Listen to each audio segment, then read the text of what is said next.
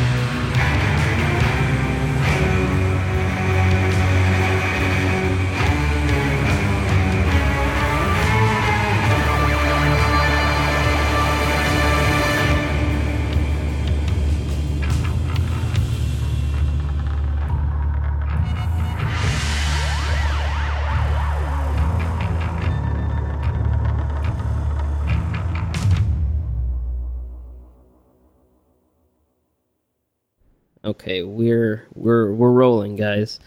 So, uh, this is another edition of Kaiju Transmissions. Uh, I am Kyle Byrd, and I do have a co-host. Matt Parmley. Yes, that's you. Yeah, man. Did you know that? Uh, shut up and introduce our guest. okay. Well, we we have uh we have um a, a guest host, uh, and you know him, you'll love him. His name is Trevor. He's been here many times. And uh, why don't why don't you introduce yourself? Because you just introduced me. Oh well. Byrd, Byrd continues our long line of awkward introductions. if this is the uh, just curious though, because I love puns and Halloween puns in particular. If this is the Halloween episode, are you going to call this one Kai Boo Transmissions? Oh man, that's that's kind of genius. But remember the last time that we like changed our name, it had to stay that way for a week because of like Facebook protocol. Oh yeah, Facebook protocol about, like, really screwed us up. when it was some show had to do with like turds or something. oh man, yeah, I can't even remember what it was, but I think it was turds. Something. It was mo- monster. Monsters. Yeah, yeah, yeah mon- giant monsters. I feel like we're just really bad at podcasting, guys.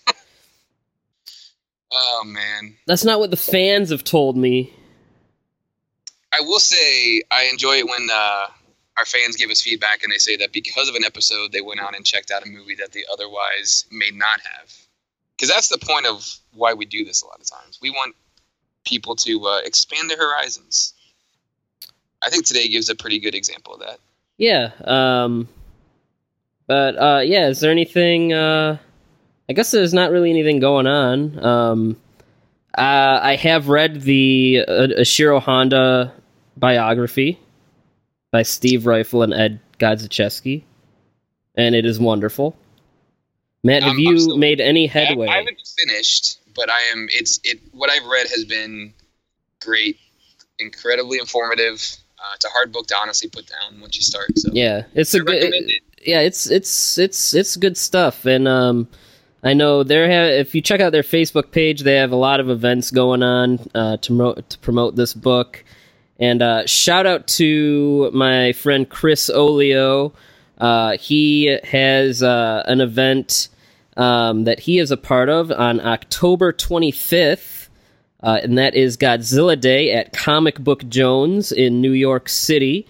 And uh, there will be uh, Jeff Zornow, the artist who did a lot of the IDW Godzilla art, as well as Steve Ryfle, co author of that book. So if you're in the New York area, uh, it's in Staten Island on October 25th, 10 a.m. to 8:30 p.m. An all-day event.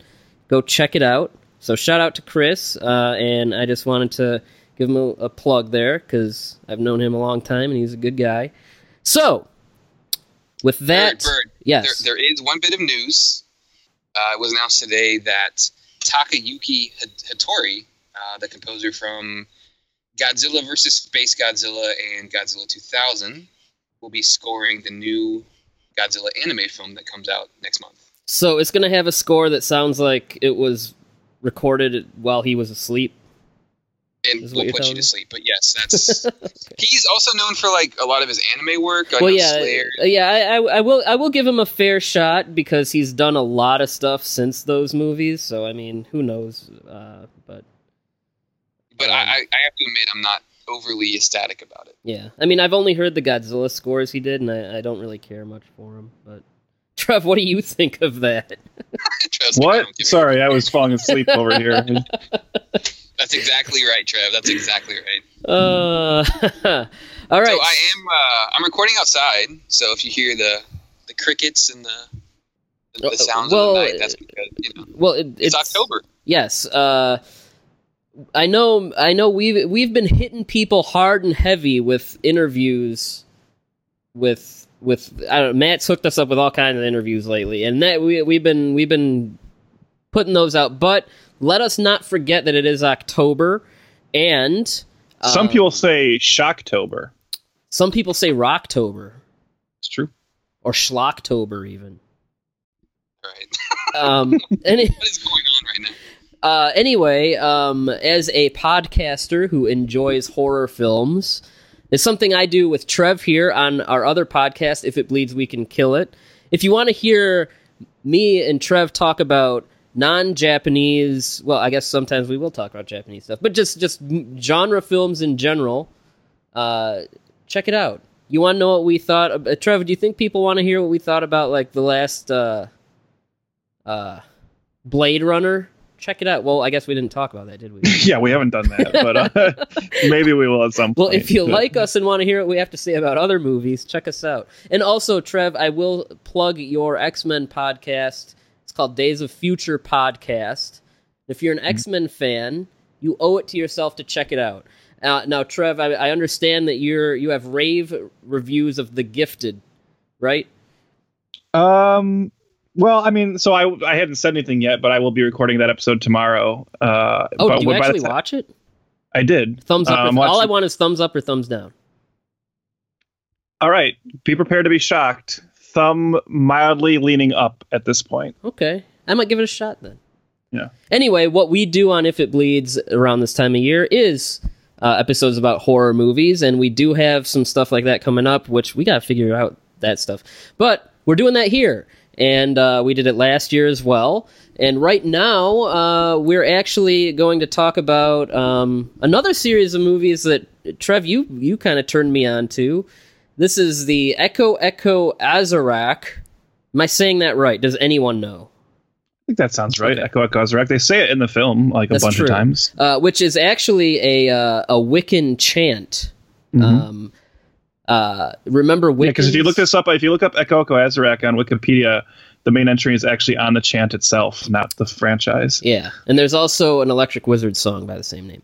Um, Ooh, we should end the episode with that. oh yeah, it's going to be like 20 minutes, sure, Just do like you know fade a fade out, man. Yeah. 20 minutes stoner rock dirge, but It was a good song though. it is. Um, but uh, so anyway, um, there's three movies we're going to talk about. Although this in Japan, uh, this is a fairly large, big franchise uh, that started as a manga in 1975, um, and in the 90s. Uh, that's when uh, what was called V cinema was huge. That's where a lot of like I guess uh, the new wave of Japanese like genre filmmakers like Miike came out of that. But that was like these low budget movies that would come out on video, but they would actually like pick up a lot of steam and be really credible.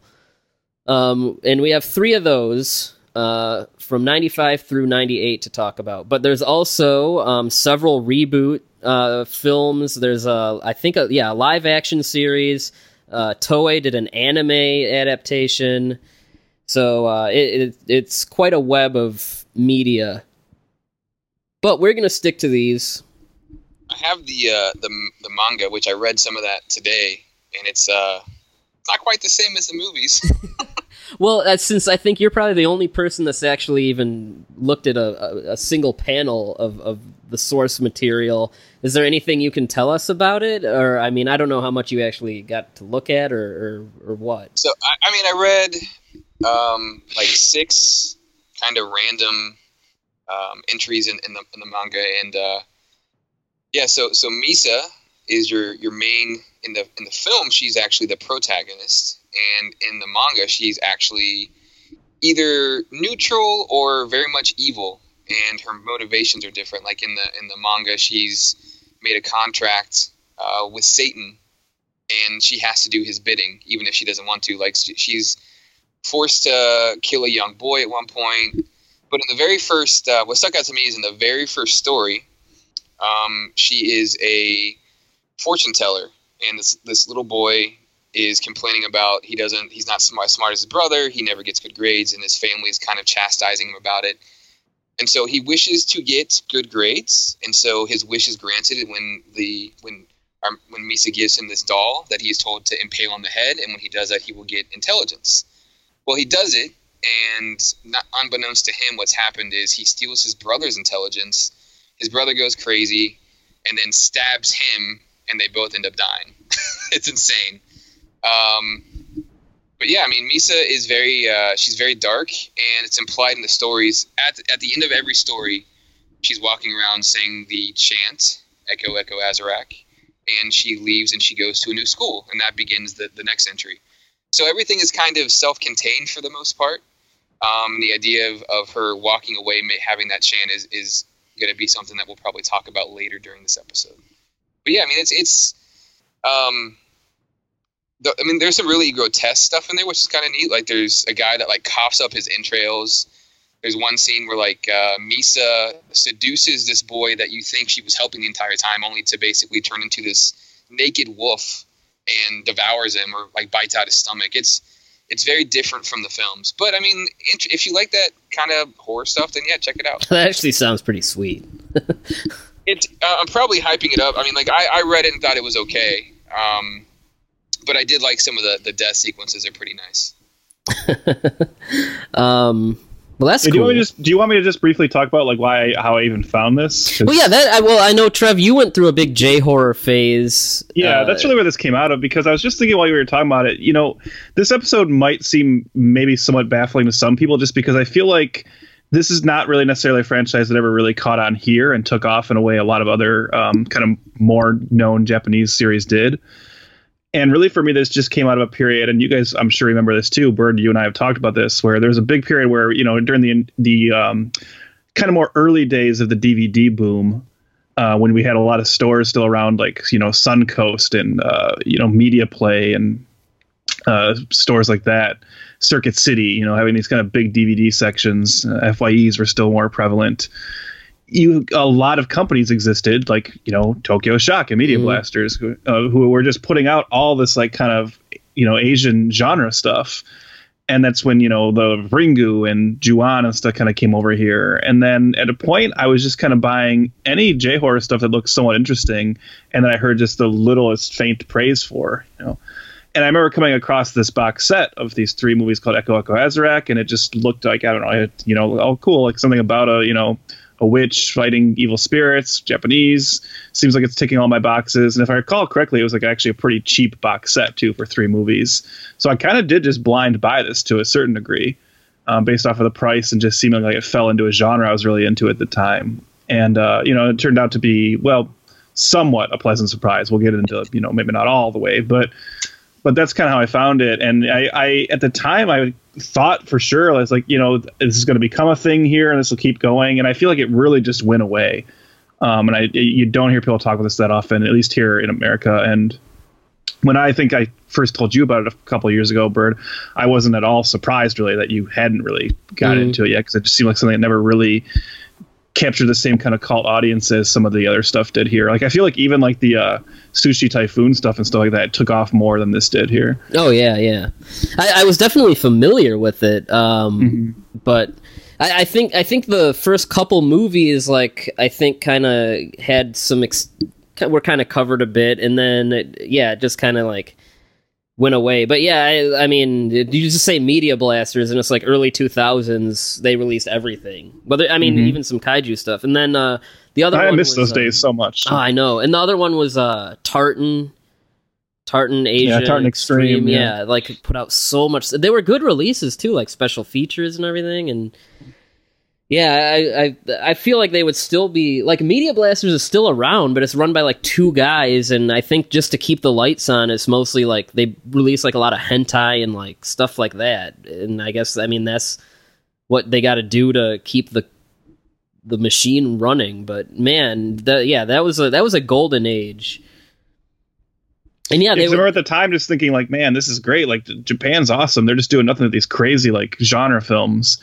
And like to, you guys know more about this to, than I do, but today it's like I, you know, I've talked a little bit about this with you, and I've even talked with Norman about it. I'm like, is it really that it's like not a thing over there anymore, or is it just like they don't come over here anymore for so you know because we don't have these companies actually putting them out on DVD here, and we don't get a sense of how prevalent it is. But yeah. Unfor- I I really feel like if physical media wasn't in such bad shape, we probably would still be getting a lot of this stuff. But it's like, I mean, if even like the major releases aren't selling, you know, these little companies. Like, I mean, Trev, we we did a whole podcast with Don from Synapse about just like how challenging it is to keep a little label like that going. Um, but uh, but yeah. Uh, so this is uh, this is this was my first dip into this series. Um, and I always like watching new stuff also. Um, and what I mean, what caught my eye about it was that um, these were actually co-produced by Tsuburaya. Um, not necessarily Tsuburaya Productions, but Akira Tsuburaya, who was the son of Eiji Tsuburaya. I don't know if they if he's still doing it, but but at one point he splintered off, um, and made a sub company, or maybe maybe he just started it himself, but he's made Tsuburaya Films. And I guess he was like, you know, enough of this Ultraman superhero stuff. I want to get dark and into the nitty gritty. Um, and yeah, there, were some weird horror movies that, that they produced, um, that Tsuburaya produced, and these were these were some of them. So I guess we start in 1995 with uh, Eko Eko Azarak, Wizard of Darkness. Um, and uh, we'll get into the convoluted n- nature of what these movies are because it it gets a little complicated once we get to the third one. But um, the first two movies pretty much go together. Um, and I was I was uh, interested to see this is actually a, the first these first two movies are a female director, Shimako Sato, um, who I guess she's done some video game stuff and um, uh, like uh, if people know K twenty Legend of the Mask. Um, she wrote some s- the space battleship Yamato. I was looking at her credits. So, and uh, oh, and uh, on the DVD, uh, there's an interview with her, and I guess in the manga they refer to Misa as a witch. But when she was a little girl in like reading fantasy and stuff, everyone told her that females can't be called wizards, and she didn't like that because she wanted to be a wizard, and that's why in these movies they call her a wizard. I thought that was pretty cool. Um, anyway, it's sort of a version of what Matt said about the manga in that it, it seems that Misa is going to different schools where there is supernatural or satanic activity. Only she she's she's pretty much a a hero, you know, a warrior for for uh, uh, what do you call it? I don't know, satanic justice. Um, and she she moves to a new school and uh, there's a lot of weird stuff going on. They got uh, a guy outside that like checks, I guess, checks them when they come in, and he's groping girls. And uh, one of the teachers is having a, a an affair with one of the the schoolgirls, uh, and it's it, it's weird. But anyway, there's some some activity going on, and uh, some some people are being murdered. Uh, we actually get a pretty cool scene at the beginning where a woman is in an alley, and for some reason she's surrounded by Megadeth posters, like the band Megadeth, and her head gets crushed, uh, which was pretty wild. Um, but it turns out not by a Megadeth poster. yeah, that would be even better. Um, but anyway, Misa, the transfer student who's a witch, uh, I'm sorry, wizard, um, uh, is uh, is onto it, and she thinks that there may be so the the murders all have a connection, and that geographically they are making a uh, a kind of pentagram shape, and she knows something's up. So, so she transfers into this school, and it does indeed turn out that there are other students playing with the dark forces, um, and uh, it goes deep, uh, and there, there's faculty involved, and it it pretty much just gets crazy from there. We have some really cool set pieces that I'm sure we'll talk about in a bit. Um, but uh, yeah, it's not quite like anything I'd seen before, really. Um, I really like this one, uh, but I, have been yammering on enough with with my version of a plot synopsis. So, um, Trev, I know we watched these probably my first time, your first time, probably in a long time, and Matt, you just mm-hmm. watched mm-hmm. them for the very first time. Um, Matt, why don't we start with, I guess, what your impressions were of of this one as being your first taste, um, and and really just something very strange. Uh, so how how'd you like Wizard of Darkness? What do you what do you what were your impressions of this? Uh, a lot of lot of gropage, a lot of uh, lesbians. That was that was different. It wasn't. I don't think I was ready for all that. But uh, the uh, the story itself is is pretty interesting, and the the gore, the special effects. Honestly, they're wonderful. Um, we don't often associate you know Tsuburaya with this kind of stuff, but as we talked about earlier in the, in the or earlier tonight, um, seeing like Super Tsuburaya effects in a uh, horror film is a lot of fun. A lot of you know goopy, drippy, just the the the blood is just awesomely done. Um, the characters in this film are, are Misa especially. I mean, I feel like she's a fairly strong character and when all the people start, you know, all the, the students start dying, there's a lot of um, weight placed on their deaths and the impact to the other characters within the story. So I mean, it's it's fairly straightforward. There's not like an intricate plot per se, but there are some twists and turns um, towards the end. And I overall, I, th- I think I really enjoyed it. It was just a kind of a fun sit back, kick your feet up, and watch people die kind of movie.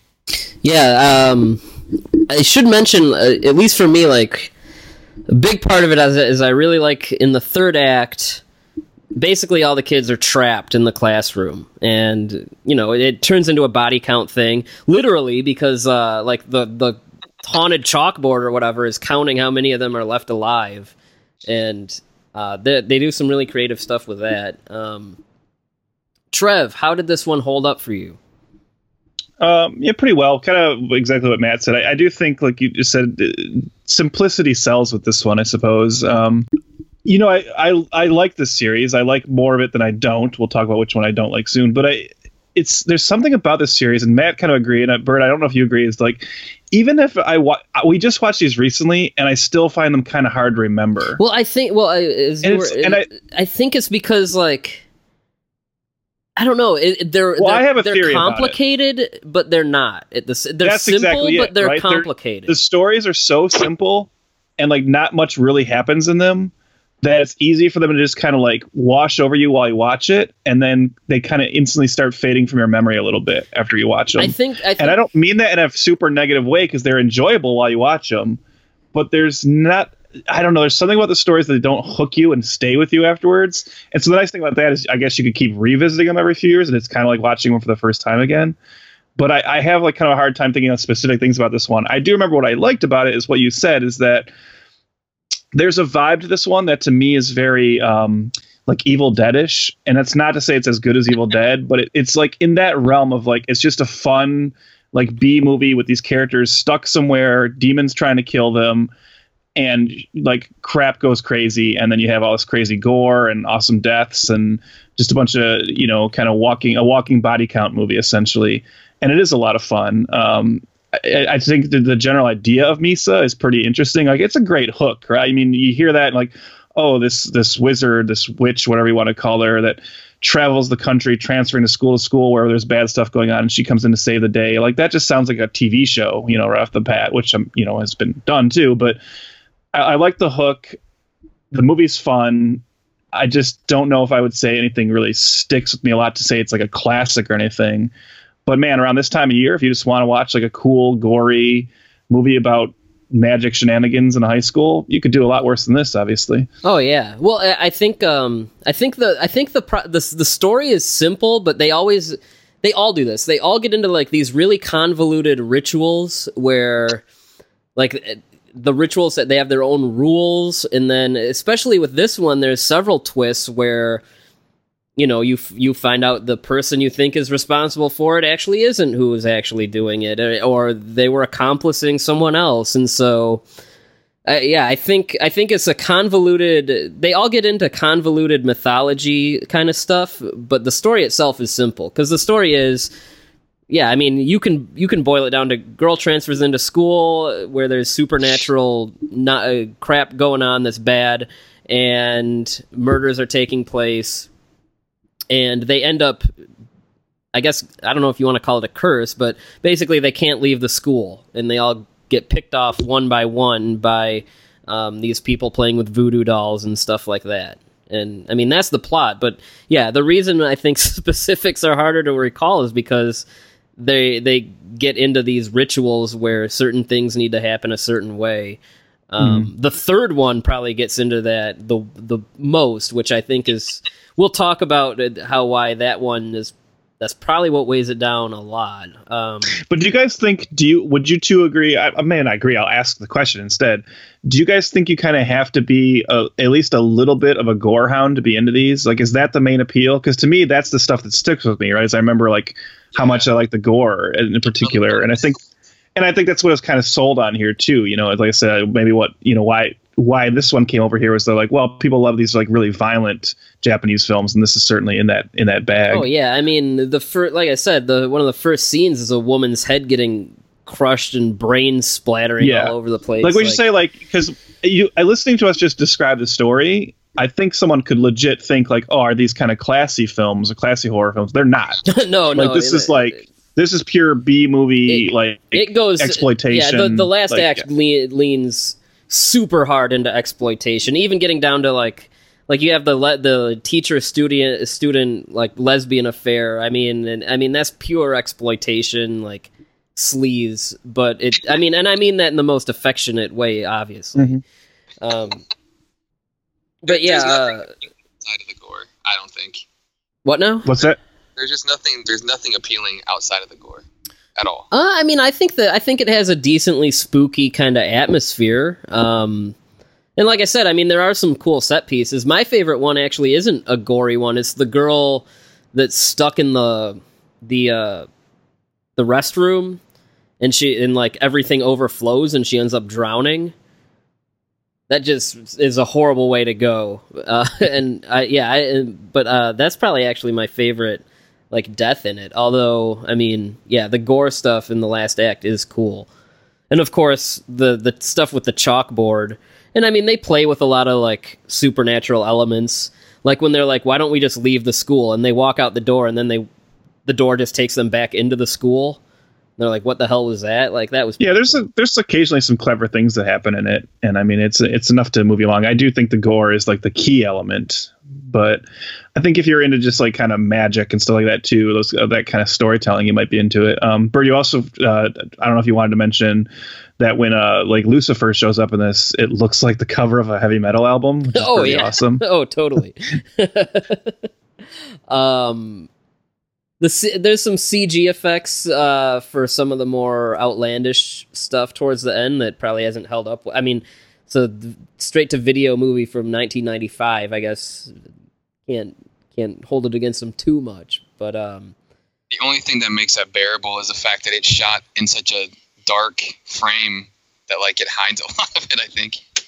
Yeah, um, but I mean, it, it does have like a, a cool mystery element. Uh, I know the first time I saw it, the big twist at the end, I definitely didn't see coming. Um, uh, and yeah, uh, I mean the characters. I do like the characters. There's uh, there's Misa, and then there's the class president, who just seems like the nicest girl in the world. Um, and you know, we don't want to give away spoilers, but there's other characters as well uh, that get involved. And um, I know Trev and I were laughing at but the one guy in the movie that like that is always whining.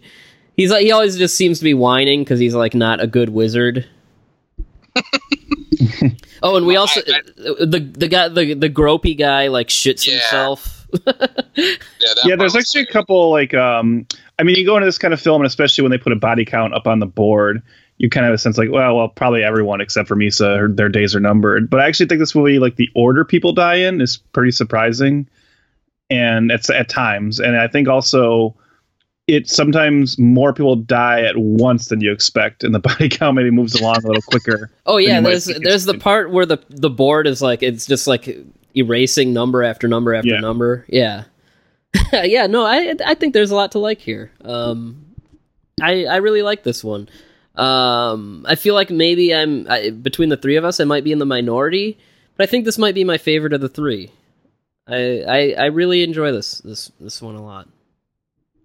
I think there's something to be said for that. It's not my favorite, but I I, I get why someone would like this one the most because I think it is the most. It's the most simple one, so that's I yeah you, because you're dumb, Byrd. No, that's Oh. not what I mean. But no, but it is. It's like I you like you said they all have a level of complexity in terms of like the the spells and everything and the, the overall plot. But this is certainly the most like just turn off your brain and kind of enjoy it one. Like you could really have this on in the background while you're doing something and not miss a beat, you know, and just kind of check in on it occasionally and and basically follow what's happening. Where I'd say the next two, you have to be a little bit more invested. hmm Yeah, I feel like this one is the most. Uh, the director, I think this. I feel like this is the one where it. it this one feels the most playful. I think, which might be kind of going back to what you were saying about the Evil Dead vibe. Mhm. But yeah, this one feels the most playful. I think that's why I like this one a lot. Um, but uh, I would watch this one again. Actually, this out of all three of these, this is the only one I watched twice. So I would watch it again. Um, uh, so I don't know how many. Uh, how many mega? How many haunted Megadeth posters do you give this out of five? Uh, haunted Meg, I'd give it three haunted Megadeth posters out of five. Okay. I'm gonna dial it up just a little bit and do three and a half.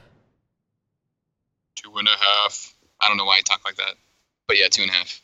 Damn, that's cold, man. I mean, it's it, it's all right. It's watchable. I'm, I, unlike you, I have no desire to see this again. Oh, well, So well, you know what, Matt? We'll we'll we'll just have to agree to disagree. I mean, that's fine. It's fine. Fine. Trav, talk about number two. Ooh, all right. Uh, so we move on to 1996's Eko Eko Azarak 2: Birth of the Wizard. Uh, once again, directed by Byrd. So pronounce this for me, so I don't sound like an idiot. uh, I don't know if I'm doing the first name right, but I know I'm doing this the last name right. Shimako Sato. Yeah. Okay. Thank you. Because I probably would have said like Shimeko Sato or something. Um, but you know, uh, same director, same uh, actress playing uh, Misa.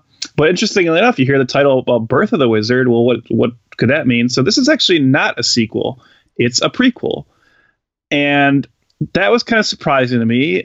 Uh, I think we didn't even mention this for the first one. I wish we had now, so we could cycle back to why this. What I think was cool about this is one thing that is pretty cool about the first one is that it does just kind of you know present Misa with no real context. She's just this kind of character that wanders in. We find out she's this witch that goes to school, school, and does this. And uh, I kind of would have been fine if they just kept it going like that. But it's also sort of interesting that this Byrd, you and I talked about this while watching the film. I can't think of any other franchise except for Indiana Jones that did one movie and then instantly said, "We got to do a prequel now." yeah, Like you, that like is that is prequels come along a little later, that's or that's, when that's, you're like, ve- that's pretty uncommon. Yeah. yeah. So we, we got the first movie that set her up, and then this one says like, well, maybe we should really go back and tell the origin. And uh, if the first one was Evil Dead, I think this one is pretty heavily influenced by the Terminator. Um, I don't know if that you guys kind of picked up that vibe, but it seems fairly clear The Hidden. watch it. Uh, well, the hidden also, but it's, so and it's just Jason, Jason was was this before Jason Goes to Hell? uh, ninety six, yeah, I believe, or like right around the same. I don't know. Actually, Jason Goes to Hell might have been before this. Okay. Because if it was, Jason you could say Jason Goes to Hell also. Yeah, well, let's say the hidden. let's give them some credit. Uh, Okay. Uh, it's like the Terminator meets the Hidden because what this one does, it, at first it opens up way back in the past, and we see this kind of ancient village where this kind of witch is slaughtering everybody. And they uh, there's this hero that actually gets kind of like a time traveling hero that's sent forward to kind of look over Misa because for some reason there's this like prophecy that Misa will be the one to eventually defeat this witch. And he first encounters Misa as a very little girl and kind of, you know, tells, you know, she beats him and he just kind of, t- you know, protects her, watches over her. And so she grows up remembering this guy and has like this idea of him as like in her head of like this crush she had when she was a little kid, but she hasn't seen him in years. Unfortunately, at this time, now she's, you know, she's a young teenager. She's just a normal high school student because she's not the Misa we know yet. She's hanging out with her friends at a, at a small little apartment, playing video games, talking about the X Files, as you do on a Friday night, I guess. Um, we should say that we get a, a, a whole conversation about the hotness of Mulder. Yeah, Fox Mulder and how hot he is is discussed. I totally by- forgot about that until you said it.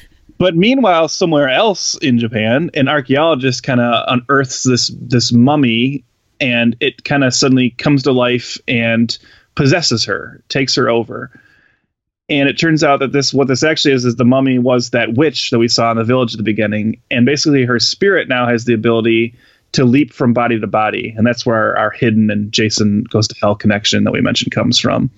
So it is now coming after Misa. Um, it shows up at the apartment, slaughters her friends, and what I also thought was a surprising moment because, again, I think you know you're trained to kind of think like, oh, all these characters are going to stick around, they're going to be like this kind of team, and she's going to have to protect them. Nope, they're all gone pretty instantly. Spoilers. And um, that protector guy shows up and you know basically grabs Misa, pulls her out of there, and they go on the run from this witch that is now possessing different bodies throughout the course of the film. And this is where I say it becomes like Terminator because he's even kind of dressed like Kyle Reese. He's got the trench coat. He's pulling her from location to location, and they're being stalked by this, you know, being that is leaping from different body to different body. There's one part where it takes over a police officer and like kills everybody in the police department. Uh, again, shades of Terminator. Um, so it, this one is just like a little bit more propulsive. It's not locked into one location. It's her and her protector on the run constantly, and all this time she doesn't know what's under. She doesn't have any idea what's going on. She doesn't understand why she's being targeted, who's after her, and she certainly doesn't think she has any powers. And meanwhile, this this man's uh, Sega, I believe his name is, or Saiga, he's he's offering her, like trying to explain to her that she has this destiny and she has these powers inside her and she's eventually going to be this all-powerful wizard that will be you know destined to save the world. And so we're watching her in this film unlock that. And of course it's called birth of the wizard let's not beat around the bush. This is obviously her origin story. We see we see her kind of become the misa we find in part two in this film. Um, but yeah so this is the one i like this one the best. I don't know that it's a better film necessarily, but I think that since there is more going on and since it's kind of you know it's constantly moving just like the last one was but it's moving from location to location. There's a bit of more of a chase element to it. Uh, it still has the gore but it just has a little bit more to it for me to sink my teeth into and and this is the one i kind of find the most memorable as as memorable as any of them are which isn't extremely but this is the one i like the most Yeah, I agree. Um, this is the most enjoyable. I also agree that it may not be the most. It, it may not be more polished than the first one, but I like this one a lot more. Um, there's a, my, one of my favorite scenes is like actually when the first death, this guy gets his head just crushed by hand. It's it's wonderful. Um, but yeah, I mean, there's there's constant uh, tension, which I Mhm. enjoyed. This the story is pretty straightforward and, and slick, and it, and it moves fast. It moves very quickly. Yeah, and I, I just want to quickly say too. I forgot to like. I think Misa is the most interesting and most likable in this one because there's something like as she was fine in the first one, but the fact that she was already just a fully formed Misa and kind of comes in and is basically lying to everyone, like not telling them who she is, and then is very guarded and just there's there's just not there's not much there.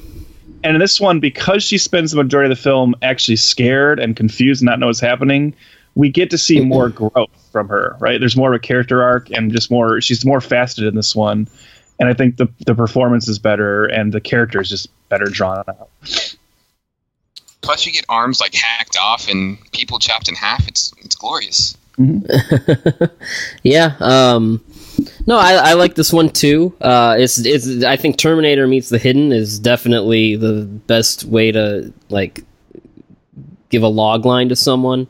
Um, this one, I, I think this one has the best character work just because you do see Misa have an arc, which I mean, no no one in the first movie really has an arc. It's you know she she comes in saves the day, but here you you know you see her start out as a you know a normal schoolgirl, and by the end she's a a a wizard. So, um, and and it, it's it's pretty smart about how it wants to give you the pieces of backstory, you know, in different in different flashbacks and and stuff like that. Um, and you know, I appreciate that they're willing to do that instead of just giving you, you know, laying all the chips at, on the table and just laying it all out at once, which I think a lot of, I guess, movies that are probably like la- written a lot lazier would do. You know, um, willing to let you kind of go along on the journey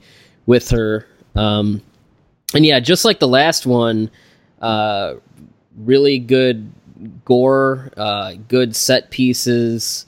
Um, uh, the guy that sends the Japanese Kyle Reese back in time is actually uh, Hideyo Amamoto, uh, who I mean is no stranger to Godzilla fans, or uh, you know, he's Doctor Who and King Kong Escapes.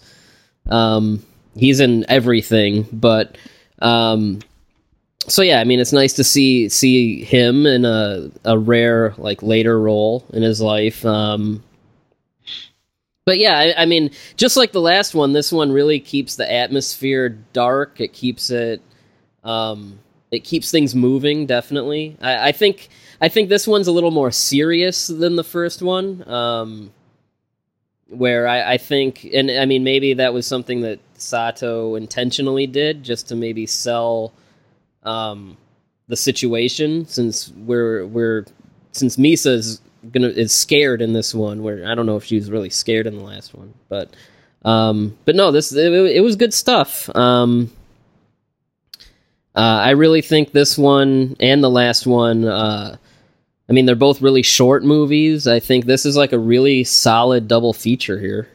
Yeah, I think so too. I think they really work well together. I, I think if there's any kind of like um, I hesitate to even say negative. Like one thing that stuck out to me about this one is that when Misa becomes Misa in the end, it kind of happens very abruptly. Uh, it's it's very like Deus Ex Machina. That suddenly she just is like, oh, I'm an awesome wizard and I have these powers.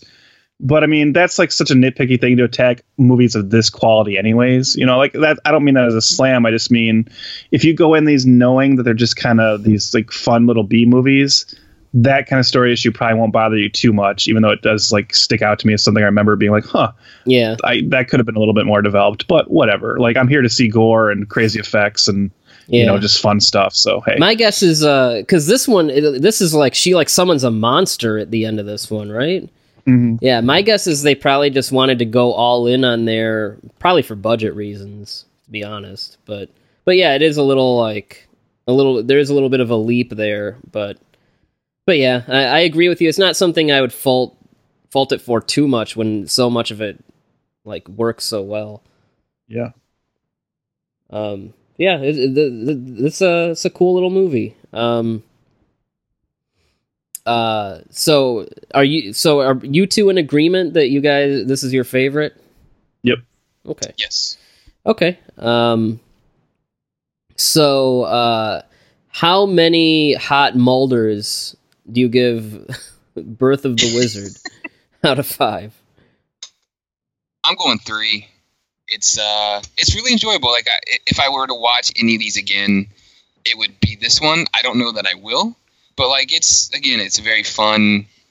Just let's watch people die and leave it at that, basically.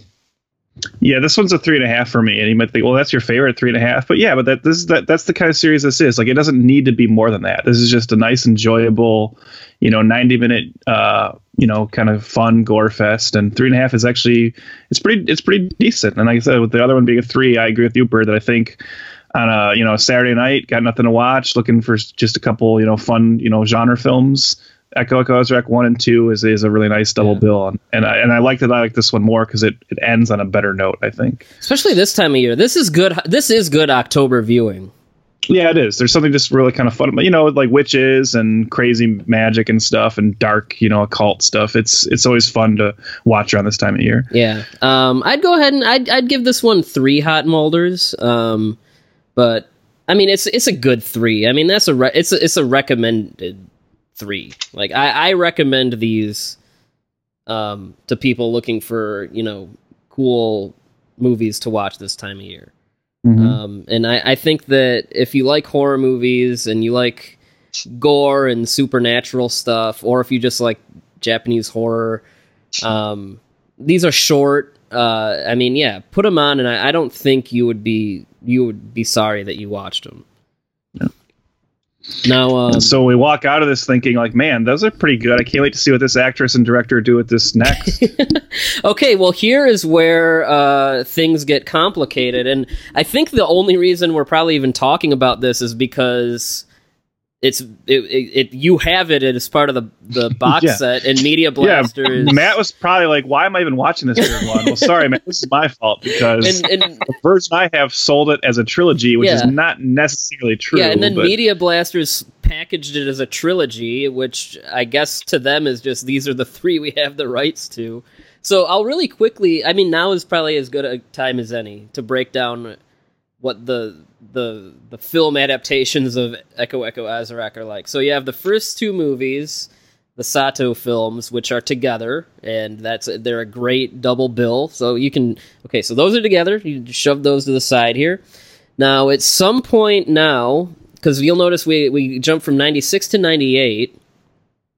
So I guess uh, I guess for whatever reason, uh, Tsuburaya had decided to do a TV series that you know just starting from scratch, just a, a, a TV show adaptation of of the source material. Well, what do you mean for any reason? I think like that's kind of obvious. Like, right? I said I, there's just something about the story that lends itself. to Oh TV. yeah, yeah. Like, to I me, thi- this is like a I definite like. Buffy situation where they looked at a movie and said, "Oh, you know what? This would actually work really well as a TV series." so the series happens and uh, this happens in with japanese shows all the time especially anime although this was a live action show um, they didn't do a sec another season um, and like i said in english language material for this whole like franchise is hard to find in fact probably the most informative piece i've found at all was uh, a, um, talking about this movie and that was an interview with the screenwriter um, an old G-Fan from like four years ago.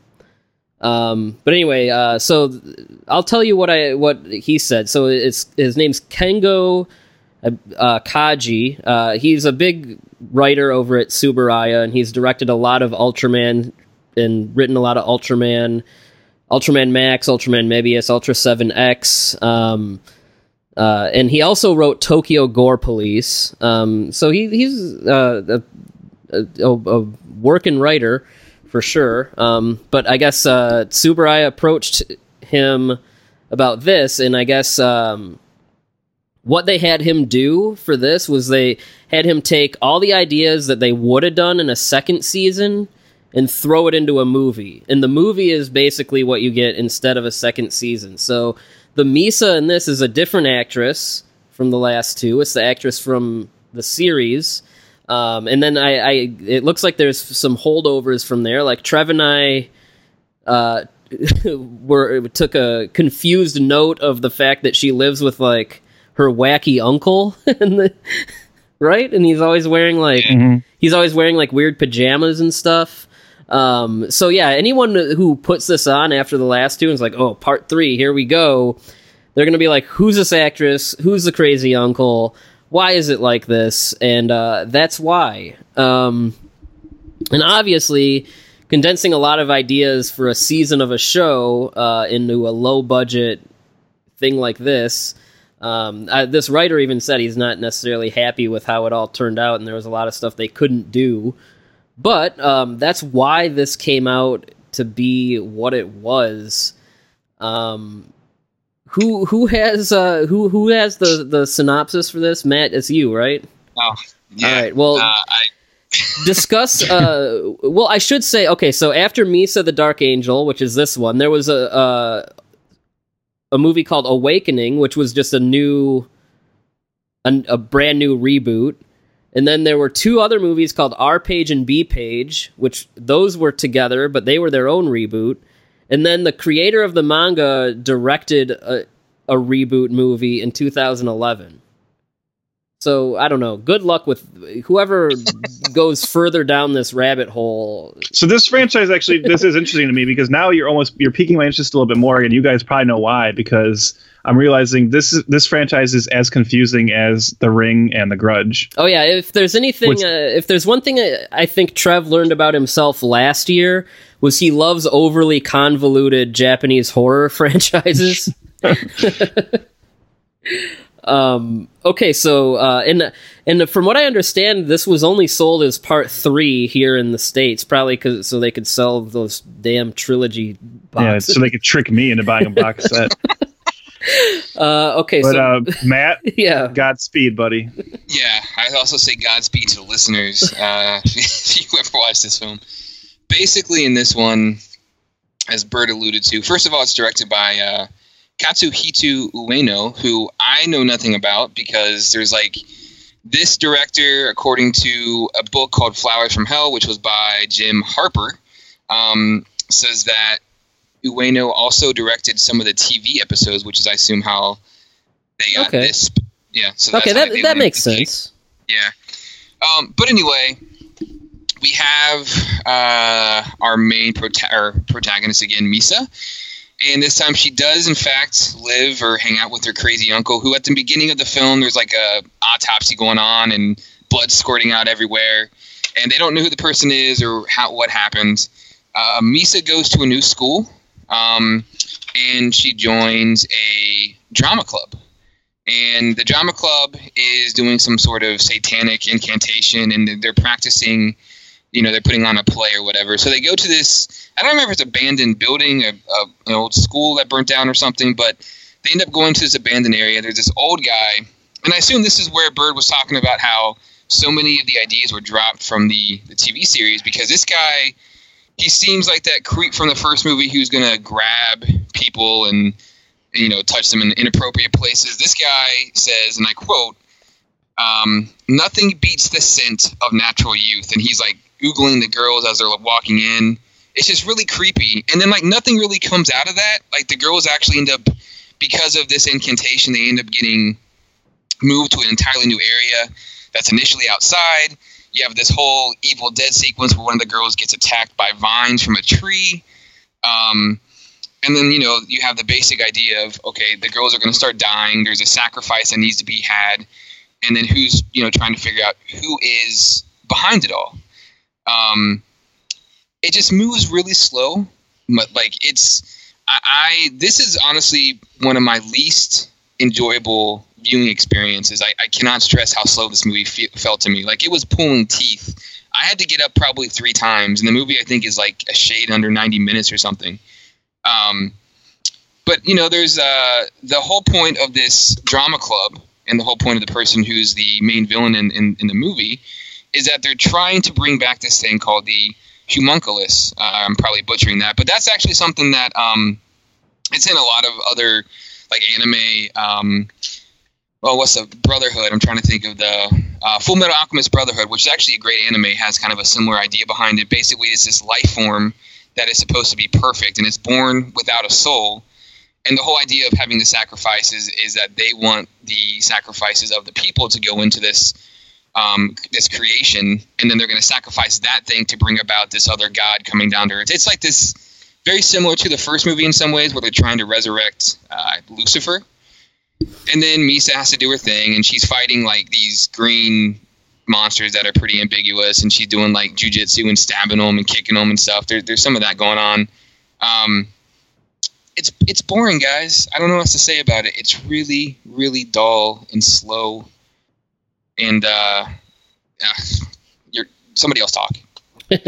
I, I mean, I, I definitely agree. I think this is, uh, man, it's like five hours by way of 90 minutes, right? That's really how it feels when you watch it. It's, I was really taken aback by how slow paced it is, especially the first half. I feel like it gets a little better and a little more interesting in the last act, but by that point it's already kind of lost your faith a little bit because it's, you've you've sat through so much and i mean man when especially when she hooks up with that like the drama troupe at the school and we just have to watch them rehearse this play for like a really long time and kind of just you know goof around at the school and deal with this guy that works lives there it's just like come on man let's get moving Yeah, the the stuff with the rehearsal stuff really could have been cut down because there's several like extended scenes of that, and you might need one. God, I don't remember. I want to forget this movie as quickly as possible. There ain't no way in hell I'm remembering some dude's name. anyway, uh, um, uh, I mean, I, I do like the idea that this school play is actually like a front for this uh, this ritual, which actually well i think there's like th- there's some really cool ideas at play in here that's what makes it even Well, worse I was about it's, to it's- say, not only is it like a, a them trying doing this ritual like in disguise, but like it's uh, it's it's actually this one goes head full on into Lovecraft.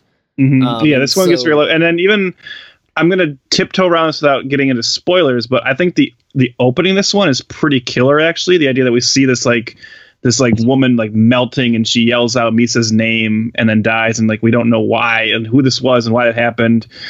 And then you know her and her uncle do this autopsy and discover this like kind of incantation you know on her on her body and that's what sends Misa to the school. And without giving it away, when we get the reveal at the end of what that was and how it happened, I was like, "Oh, that's actually pretty cool." Like that was a very clever idea to that kind of brings everything around. And I was like, "Well, that's neat. Like that deserved to be in a better movie," you know? Yeah. Um. But yeah, like they they talk about all the old like the old ones and Cthulhu and Dagon and yeah the the last act goes full Lovecraft and that's that I mean that's when I tuned back in but before before that last twenty minutes or so, uh, yeah it's just a lot of screwing around with this stupid play. Um, uh, it almost feels in a way like I mean it feel it it almost feels like something that was a show that was condensed into like of 90 minutes and um yeah because of that it it it takes way too long to get going which i think if maybe you cut out i mean if you made this like an hour and 15 hour 20 i mean you probably could save a lot of the issues with it um it's just uh so much of the the beginning half is just uh, it's very repetitive sequences of things that we already know. Um, but like Trev said, there's some good ideas in there. I do enjoy the wacky uncle. Um, I like that he wears. Uh, He's the hila- coolest one. yeah, like, by I, I. I do like that he wears hilarious pajamas. Uh, Well, you know, you know what else I like about him, and it's not like it's something. Again, this is another thing that doesn't really bother you that much in the first two. But it wasn't until I watched this one, and like you said, the uncle comes out of nowhere because obviously he's a character who's in the show, but had never been in the previous version. There's never any mention of her having an uncle in the other films or anything. And you're like, well, that, okay, why does she suddenly have a relative? But I did stop to think, like, well, wait, in the original version, how is this like 15, 16 year old girl just transferring to school to school? Like, ah, what, yes. who's doing the paperwork? this would and like, explain that. yeah so the fact that she has a relative and i just kind of like that like again as a buffy fan it's kind of like her uncle's her giles right? The idea that she does have this person to confide in that also knows about the magic stuff and she there are parts of the movie where she'll call him and tell him what's going on and he gives her advice or you know they kind of like suss out together what to do next. And so i actually yeah i like him too. I think he's a nice addition to the world. Yeah, and I also like that uh, he, he never cleans his workspace. Like like there, there's blood splatters all over the wall, and like then uh, like a week later, it's still there. What what did you guys think of like like I wasn't super into this version of Misa though this actress and I feel bad saying that because this is an actress that has played Sadako before. Um, she played Sadako actually in Race uh, Ra- Rasen or Racin I don't know how exactly the, the pronunciation but the uh, the original sequel to The Ring the one that was uh, almost immediately um, nullified when they decided to do Ringu 2 instead. But uh, yeah, so she's in that. She's also in Uzumaki, which is another awesome J horror film Oh, that movie's great. but um, she ain't nothing in this. I don't think. Yeah, I like I like uh I like the OG Misa Mhm. more also. I mean, this one was oh I mean, she wasn't bad. She just didn't I don't know, she didn't seem to have the gusto of Yeah. of the last actress. Boring. That's all I got, fellas. She's boring. How many uh, boring movies out of five do you rate this? wow. um, I mean, I, I didn't hate. I, I mean, I probably didn't hate it as much as you. I wouldn't say it's like one of my worst viewing experiences by any means. Um, there's stuff. There is stuff to like here. Um, the opening, uh, fifteen minutes or so, and the last twenty minutes or so are actually, I think, good. And um, the uncle is cool. So uh, for that, I'll give it a two. Mm, I'd probably go one and a half on this. I don't. I can't imagine wanting to revisit this one again. I, Like, yeah, I- I, I, I, I wouldn't. uh, The other two, I, I would go back to easily. Um, yeah. I would. I wouldn't go back to this one. All right. Well, I'm going to preface my rating by saying there is a throwaway line. Uh, the uncle gets the script for this play that they're putting on, and he's reading through it. And there's this throwaway line where he says, "The play has no plot and basically sucks." And that's I was thinking, you know what? That is the best way to describe this movie. And so I'm going to rate this 8.5. Wow. That's is- pretty I think that's a little extreme, but I, I do wonder though too, and I don't know for sure because you know a boring movie is a boring movie, but I wonder if we all would like this one just a little bit more if we had seen that season of the show, That's a because good then maybe we feel more of a connection to her as Misa and to the uncle, and I mean it's, it would still probably not be great, but you might still have more affinity for this version of the world, you know. So I don't I don't know something to think about. That's a good point. I didn't really think of Oh, you're, that. you're right. You're you're hundred percent right. I'm sure that that would be the case. Because we But alas- basically we basically watched season two of a show we never saw. Yeah, and then also, I mean, you're also you're you're looking at it the way we watched it. You expect it to be the third part of a series that it's not, right? So you also you have this idea of what Eko Eko Azarak is, and suddenly you're given a completely different version of it. Um, so that's just kind of jarring, you know. That's true. So, Byrd, I gotta ask: if someone is a lover of kaiju films, tokusatsu in general, would you recommend any of the films, all the films? What do you What do you think? Uh, I mean, I would recommend people branch out. Um, and I mean, th- this is like we said. I mean, this is a very different side of uh, the Tsuburaya name. Um, and I, I, I think that people should understand that these studios, these writers, these directors are more than rubber monsters sometimes. Um, so, I mean, I, I think if, if they have the stomach for it, um, uh, for you know, I mean, for gore and and things like that, or an interest in horror, I, I would definitely recommend the first two movies, no doubt. Um, uh, I, I mean, I, I would say, I mean, they might not be something someone goes back to, but uh, this time of year, um, I mean, you can watch those two movies. They're nice and short. Um, they're atmospheric. Uh, they're they're interesting. They're different. Um, uh, now, the third one, on the other hand, I would say, eh, you know, you can probably skip. Um, it does look like, I don't know, I can't tell if these are in print or not because they aren't really marked as out of print, but then, like, you go to Amazon and stuff and they're all from third party sellers, but they are at pretty decent prices. Um, the DVDs run around 8 to 10, um, and the box set runs around 25 to 30. Um, so yeah, I mean, I, I, I would, I would say people should check these out if they think it, it's something that might interest them. Um, now, am I going to recommend it to like a seven year old who thinks Godzilla Final Wars is like the best thing ever? No, I'll say, you know, give them another 10 years and, and then we'll talk. But Yeah, if you're a fan of of kaiju and tokusatsu, and you also enjoy horror, the first two are definitely worth watching. I would recommend you skip the third one myself, unless you were just like, I really like the idea of witches and schoolgirls and chants. Like, if that's your thing, then check out the Uh, third one. Go watch The Craft. yeah, right. um, I mean, it does. I, I'll say because we liked two out of the three, it makes me open to watching the others if I ever could get my hands on them. yeah, I if, would Just they, to see what the various reboots are like. You yeah, know? if they weren't so elusive here in the states, I would, I would definitely check them out. I, I think the fourth one, which was another reboot, I think that one has a tra- uh, was translated, um, probably like a fan sub, but I have seen it out there and on like the gray market. B page and R page or whatever. I don't. As far as I know, no one has translated it. So good luck with that one. But yeah, no, I would I would watch more of these if I could get my hands on them. I wonder if that's just that's I guess that's just a cultural thing, huh? I mean, it's not like we're certainly not immune to reboots here, but it's pretty interesting how much people in America bitch about reboots, and then you look at series like this or like The Ring or The Grudge, and man, they'll just like every two movies they're like screw it let's start all over and it's like you know it's like they're really and then you look at something like the millennium series with godzilla i mean Yeah, it's just like Literally every, Every- movie every movie but Yeah. one did that. that is that is interesting. I never really thought of how often that seems to happen. mhm. Bizarre.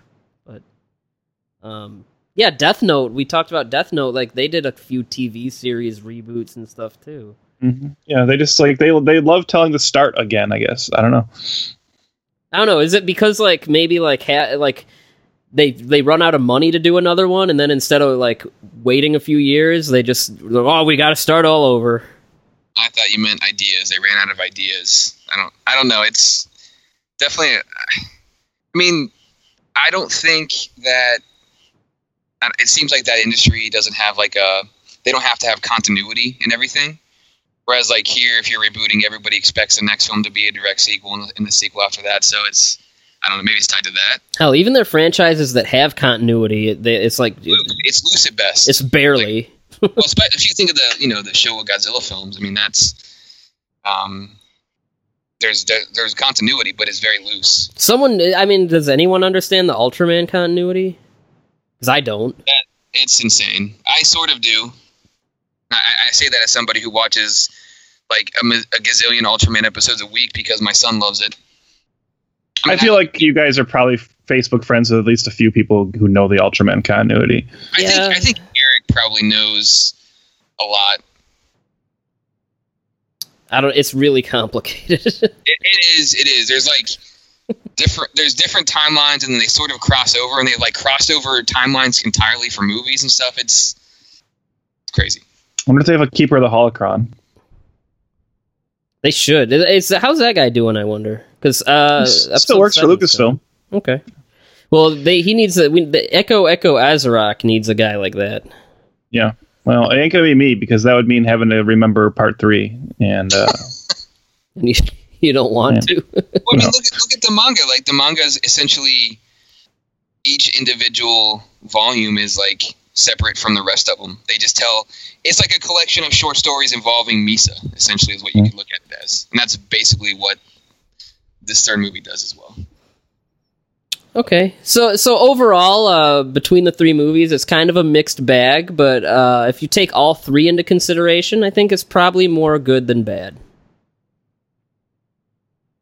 i'd agree Yeah. Um, all right. Well, I, I guess that's it for now. Um, we uh, we have a couple more horror centric things lined up for the month. Uh, and me and Trev will have some if, stuff on if it bleeds. So uh, uh, keep watching horror movies and do whatever else you'd like to do this time of year. Eat candy. What else do people do, Trev? Is that it?